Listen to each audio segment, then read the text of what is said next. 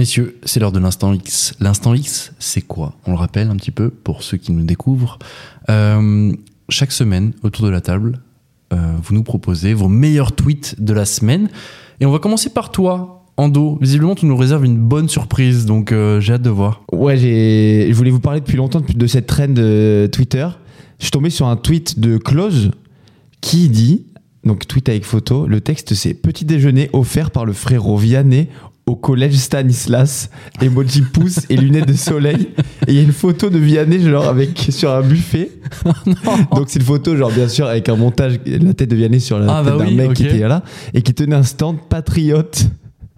Oh vote merde. cocarde, genre cocarde étudiant, tu un truc Ouais. d'extrême droite. Ok, Et en fait, il y a une trend ok, qui est de dire que Vianney c'est un chanteur d'extrême droite. ok. Genre par exemple, vous vous souvenez Johnny Baudelaire, euh, l'idole de luxe? Oui, Un mec qui tweet toujours sûr. au troisième degré. Oui. Il met alerte info. Le chanteur Vianney, le chanteur d'extrême droite Vianney partage une nouvelle chanson surprise avec ses fans. Découvrez le clip de En finir avec la, la couverture mutuelle et l'assurance chômage sur vos plateformes habituelles.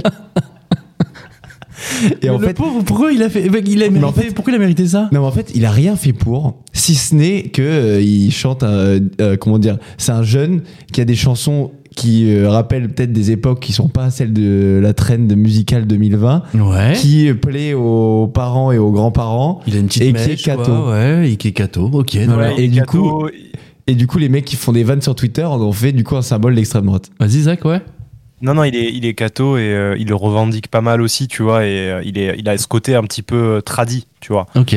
Tradi, famille cato. euh, donc, du coup, c'est de suite connoté euh, bah, euh, Rassemblement national, je sais pas pourquoi. Après, après qu'on Ouais. soit d'accord, hein, le comment dire, ces tweets-là, c'est des, c'est des tweets genre pour rigoler, tu vois, les emojis, etc. Oui, bien sûr. c'est pas en mode, ils sont pas là à dire euh, lui c'est un gros gudard, etc. C'est toujours le troisième degré. Oui, c'est ça que c'est très marrant y a parce pas que de haine, ça me ferait pas Ouais, rire ouais. de que des gens euh, accusent Vianney de- de- d'extrême droite, pardon, genre sans Non, non, bien sûr, bien sûr. Tu as raison de le préciser. c'est toujours bienveillant. Enfin, il y a pas de, y a pas de haine, il y a pas de. de- Mais tu vois, c'est des trolls comme on ouais. parlait des PC il y a pas si longtemps, Bien etc. C'est moi, ça me fait beaucoup rire parce que je sais que c'est du troisième degré tout ça. C'est du troll et c'est l'essence même d'Internet. Moi, je vais vous parler d'un tweet euh, d'une certaine Noël Lenoir qui a été euh, ministre des Affaires européennes entre 2002 et 2004. C'est un tweet tout simplement qui dit Pierre Lévy, notre ambassadeur de France en Russie, a aujourd'hui déposé des fleurs à Moscou en hommage à Navalny. Respect et fierté de ce geste si important qui le fait entrer dans l'histoire. Bravo Pierre Lévy. Pourquoi c'est important? Parce que justement, la France a pris position justement sur le, le décès de Navalny, euh, en lui rendant hommage, en, en prenant vraiment position.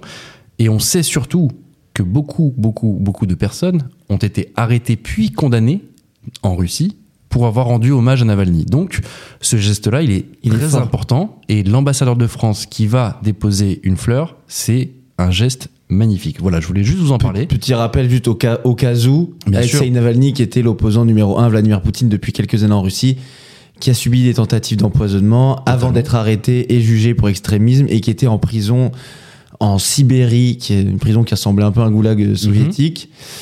Et qui est décédé malheureusement dans des conditions euh, vraiment pas claires. hein, en tout Assez cas. flou, Il y a une enquête flou, ouais. officielle qui est toujours en cours, mais euh, le corps n'est toujours pas rendu à la famille et le- le- ne le sera que dans quelques jours, une dizaine de jours apparemment.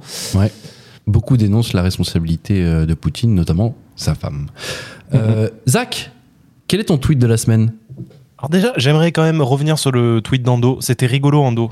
J'ai eu l'impression qu'il s'est- il a voulu juste, il s'est justifié le pauvre parce qu'on l'a attaqué de front après derrière. Non, mais vous avez raison, et c'est c'est vrai que j'y avais Mais- pas pensé. Mais tu sais, c'est comme quand tu parles de- d'alcool, etc. Tu sais, il faut toujours préciser avec modération. genre. Bien sûr, bien sûr. C'est vrai que quand, quand des gens sont accusés comme ça sans raison et que ça peut paraître. Vous vous souvenez de Nagui euh, qui était accusé d'avoir tué des chevaux?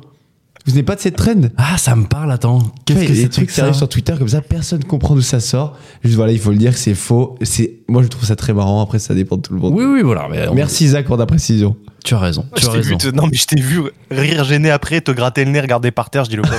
Bon, c'est pas grave.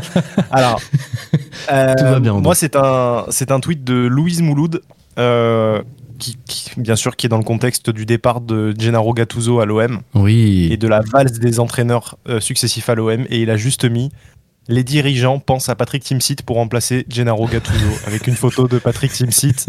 Et genre, ça m'a fait hurler de rire dans ma, dans ma, dans ma tristesse profonde. Donc, euh, je trouvais ça pas mal quand même. C'est vrai qu'ils sont en galère hein, en recherche à chaque fois l'OM pour les entraîneurs. hein. Enfin, tu te dis, ouais, ils pensent à ça, ils pensent à ça, ils pensent à ça. Et même euh, Jean-Louis Gasset, là, qui est pressenti, ça fait pas vraiment rêver. Ah, je crois que ça fait rêver personne? Ça fait rêver personne.